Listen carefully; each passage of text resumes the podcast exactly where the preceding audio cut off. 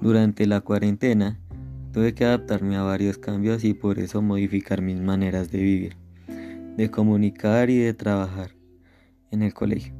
Nueva situación me permitió descubrir cosas que nunca había hecho o visto antes y ha sido una fuente de aprendizaje enorme.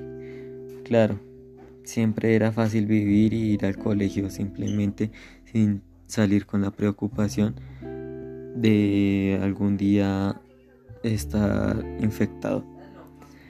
Cosas que aprendí fue a diferenciar quiénes estarían en mi vida y quiénes no, quiénes son los verdaderos amigos y que la familia es muy importante.